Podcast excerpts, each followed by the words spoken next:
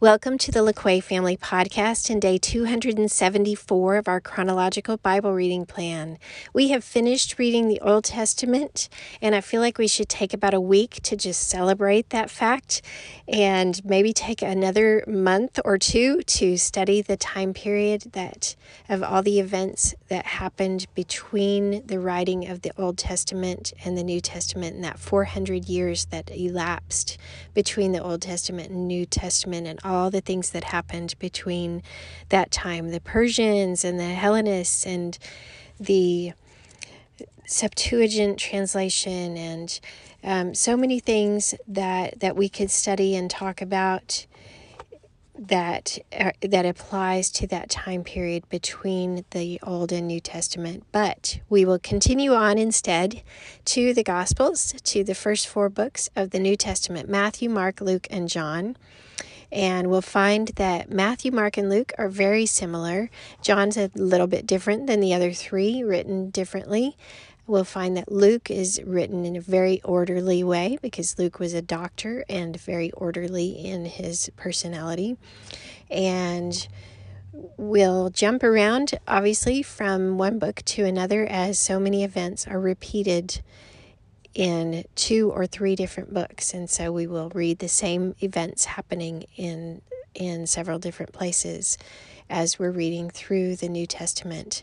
I pray that God will continue to help us learn and increase our faith and strengthen our understanding of who He is and our understanding of Christ as we begin to read more about His the physical manifestation of Christ as as a human, as God as man come to earth in the form of Jesus Christ and that God will bless the reading of His Word and help us to increase our faith as a result of reading it together. Let's get started with Luke chapter 1.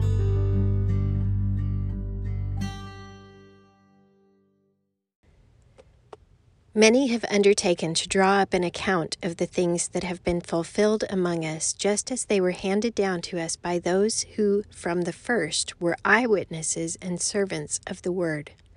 Therefore, since I myself have carefully investigated everything from the beginning, it seemed good also to me to write an orderly account for you, most excellent Theophilus, so that you may know for certainty of the things you have been taught.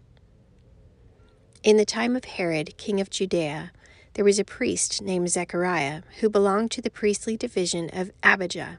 His wife Elizabeth was also a descendant of Aaron. Both of them were upright in the sight of God, observing all the Lord's commandments and regulations blamelessly. But they had no children, because Elizabeth was barren, and they were both well along in years. Once, when Zechariah's division was on duty and he was serving as priest before God, he was chosen by Lot, according to the custom of the priesthood, to go into the temple of the Lord and burn incense. And when the time for the burning of incense came, all the assembled worshippers were praying outside. Then an angel of the Lord appeared to him, standing at the right side of the altar of incense. When Zechariah saw him, he was startled and was gripped with fear. But the angel said to him, do not be afraid, Zechariah. Your prayer has been heard. Your wife Elizabeth will bear you a son, and you are to give him the name John. He will be a joy and delight to you, and many will rejoice because of his birth, for he will be great in the sight of the Lord. He is never to take wine or other fermented drink, and he will be filled with the Holy Spirit even from birth. Many of the people of Israel will he bring back to the Lord their God. And he will go on before the Lord in the spirit and power of Elijah to turn the hearts of the fathers to their children and the disobedient to the wisdom of the righteous, to make ready a people prepared for the Lord. Zechariah asked the angel, How can I be sure of this? I am an old man, and my wife is well along in years. The angel answered, I am Gabriel I stand in the presence of God, and I have been sent to speak to you and to tell you this good news. And now you will be silent and not able to speak until the day this happens, because you did not believe my words, which will come true at their proper time. Meanwhile, the people were waiting for Zechariah and wondering why he stayed so long in the temple. When he came out, he could not speak to them. They realized he had seen a vision in the temple, for he kept making signs to them, but remained unable to speak. When his time of service was completed, he returned home. After this, his wife Elizabeth became pregnant, and for five months remained in seclusion. The Lord has done this for me, she said. In these days he has shown his favor and taken away my disgrace among the people. In the sixth month, God sent the angel Gabriel to Nazareth, a town in Galilee, to a virgin pledged to be married to a man named Joseph, a descendant of David. The virgin's name was Mary. The angel went to her and said, Greetings, you who are highly favored. The Lord is with you. Mary was greatly troubled at his words and wondered what kind of greeting this might be. But the angel said to her, Do not be afraid, Mary. You have found favor with God.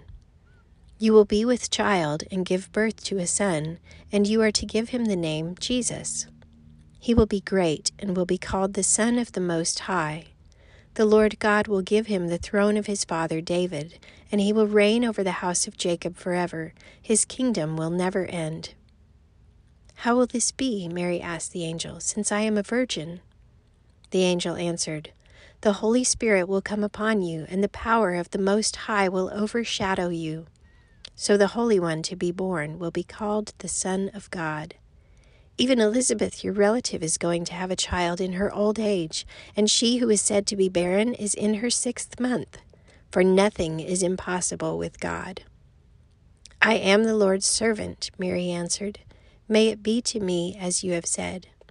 Then the angel left her. At that time, Mary got ready and hurried to a town in the hill country of Judea, where she entered Zechariah's home and greeted Elizabeth. When Elizabeth heard Mary's greeting, the baby leaped in her womb, and Elizabeth was filled with the Holy Spirit. In a loud voice she exclaimed, Blessed are you among women, and blessed is the child you will bear. But why am I so favored that the mother of my Lord should come to me? As soon as the sound of your greeting reached my ears, the baby in my womb leaped for joy. Blessed is she who has believed that what the Lord has said to her will be accomplished. And Mary said, My soul glorifies the Lord, and my spirit rejoices in God my Saviour, for he has been mindful of the humble state of his servant. From now on, all generations will call me blessed, for the Mighty One has done great things for me Holy is his name. His mercy extends to those who fear him from generation to generation. He has performed mighty deeds with his arm. He has scattered those who are proud in their inmost thoughts. He has brought down the rulers from their thrones, but has lifted up the humble. He has filled the hungry with good things, but has sent the rich away empty. He has helped his servant Israel, remembering to be merciful to Abraham and his descendants forever even as he said to our fathers. Mary stayed with Elizabeth for about three months and then returned home. When it was time for Elizabeth to have her baby, she gave birth to a son. Her neighbors and relatives heard that the Lord had shown her great mercy, and they shared her joy. On the eighth day they came to circumcise the child, and they were going to name him after his father Zechariah. But his mother spoke up and said, No, he is to be called John. They said to her, There is no one among your relatives who has that name. Then they made signs to his father to find out what he would like to name the child. He asked for a writing tablet, and to everyone's astonishment, he wrote, His name is John. Immediately his mouth was opened and his tongue was loosed, and he began to speak, praising God. The neighbors were all filled with awe, and throughout the hill country of Judea, people were talking about all these things. Everyone who heard this wondered about it, asking, What then is this child going to be? For the Lord's hand was with him. His father Zechariah was filled with the Holy Spirit and prophesied. Praise be to the Lord, the God of Israel, because he has come and has redeemed his people. He has raised up a horn of salvation for us in the house of his servant David, as he said through his holy prophets of long ago salvation from our enemies and from the hand of all who hate us, to show mercy to our fathers and to remember his holy covenant, the oath he swore to our father Abraham, to rescue us from the hand of our enemies, and to enable us to serve him without fear, in holiness and righteousness before him all our days. And you, my child, will be called a prophet of the Most High, for you will go on before the Lord to prepare the way for him, to give his people the knowledge of salvation through the forgiveness of their sins, because of the tender mercy of our God, by which the rising sun will come to us from heaven to shine on those living in darkness and in the shadow of death, to guide our feet into the path of peace. And the child grew and became strong in spirit, and he lived in the desert until he appeared publicly to Israel. Now we turn to John chapter 1. In the beginning was the Word, and the Word was with God, and the Word was God. He was with God in the beginning. Through him all things were made. Without him nothing was made that has been made. In him was life, and that life was the light of men. The light shines in the darkness, but the darkness has not understood it. There came a man who was sent from God. His name was John. He came as a witness to testify concerning that light, so that through him all men might believe. He himself was not the light, he came only as a witness to the light. The true light that gives light to every man was coming into the world. He was in the world, and though the world was made through him, the world did not recognize him. He came to that which was his own, but his own did not receive him. Yet to all who received him, to those who believed in his name, he gave the right to become children of God, children born not of natural descent, nor of human decision or a husband's will, but born of God. The Word became flesh and made his dwelling among us. We have seen his glory, the glory of the one and only, who came from the Father, full of grace and truth.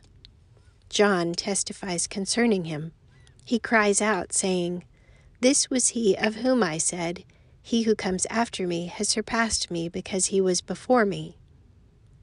From the fullness of his grace we have all received one blessing after another. For the law was given through Moses grace and truth came through Jesus Christ. No one has ever seen God, but God, the one and only, who is at the Father's side, has made him known. Now, this was John's testimony when the Jews of Jerusalem sent priests and Levites to ask him who he was. He did not fail to confess, but confessed freely, I am not the Christ.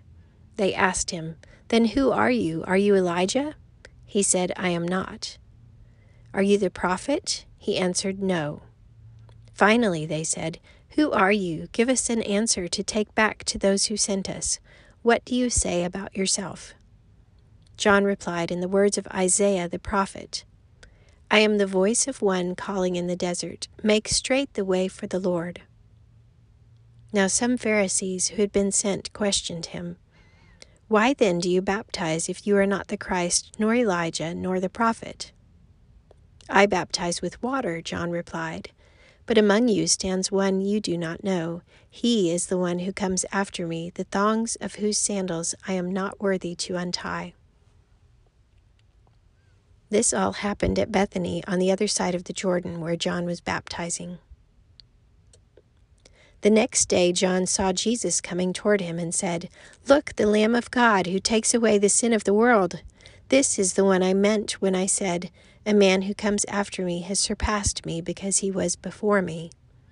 I myself did not know him, but the reason I came baptizing with water was that he might be revealed to Israel. Then John gave this testimony I saw the Spirit come down from heaven as a dove and remain on him.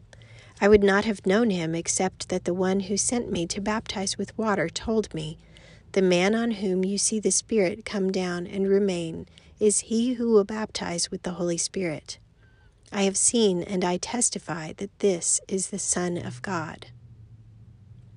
The next day, John was there again with two of his disciples. When he saw Jesus passing by, he said, Look, the Lamb of God. When the two disciples heard him say this, they followed Jesus. Turning around, Jesus saw them following and asked, What do you want? They said, Rabbi, which means teacher, where are you staying? Come, he replied, and you will see. So they went and saw where he was staying, and spent that day with him. It was about the tenth hour. Andrew, Simon Peter's brother, was one of the two who heard what John had said and who had followed Jesus. The first thing Andrew did was to find his brother Simon and tell him, We have found the Messiah, that is, the Christ. And he brought him to Jesus. Jesus looked at him and said, You are Simon, son of John. You will be called Cephas, which, when translated, is Peter. The next day, Jesus decided to leave for Galilee. Finding Philip, he said to him, Follow me. Philip, like Andrew and Peter, was from the town of Bethsaida. Philip found Nathanael and told him, We have found the one Moses wrote about in the law, and about whom the prophets also wrote, Jesus of Nazareth, the son of Joseph. Nazareth? Can anything good come from there? Nathanael asked. Come and see, said Philip. When Jesus saw Nathanael approaching, he said to him, Here is a true Israelite in whom there is nothing false. How do you know me? Nathanael asked. Jesus answered, I saw you while you were still under the fig tree before Philip called you. Then Nathanael declared, Rabbi, you are the Son of God, you are the King of Israel. Jesus said, you believe because I told you I saw you under the fig tree. You shall see greater things than that. He then added, I tell you the truth, you shall see heaven open and the angels of God ascending and descending on the Son of Man.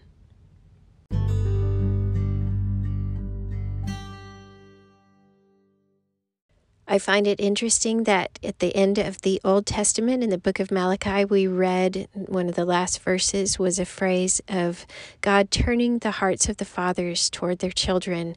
And we find that phrase repeated here in the first chapter of Luke as we begin the New Testament in our chronological reading. I also find it interesting that they had us read the first two verses of John chapter 1 here at the beginning of the New Testament rather than alongside Genesis chapter 1 because it seems to me that the verses of in the beginning was the Word and the Word was with God and the Word was God should go right alongside the verse in Genesis 1 1 of in the beginning, God created the heavens and earth because we know that Christ was there with God at the beginning of creation. Well, there are many more things that we could discuss, but I know these chapters have been read and studied and taught about many times, and most of us have heard them many times and heard much commentary about them, so I won't add to that at this time. But I pray that God will continue to increase your faith as a result of listening and reading this along with me today. And may your um, heart be softened and strengthened and um, encouraged as, a result of reading with us. Thanks for listening. Have a great day.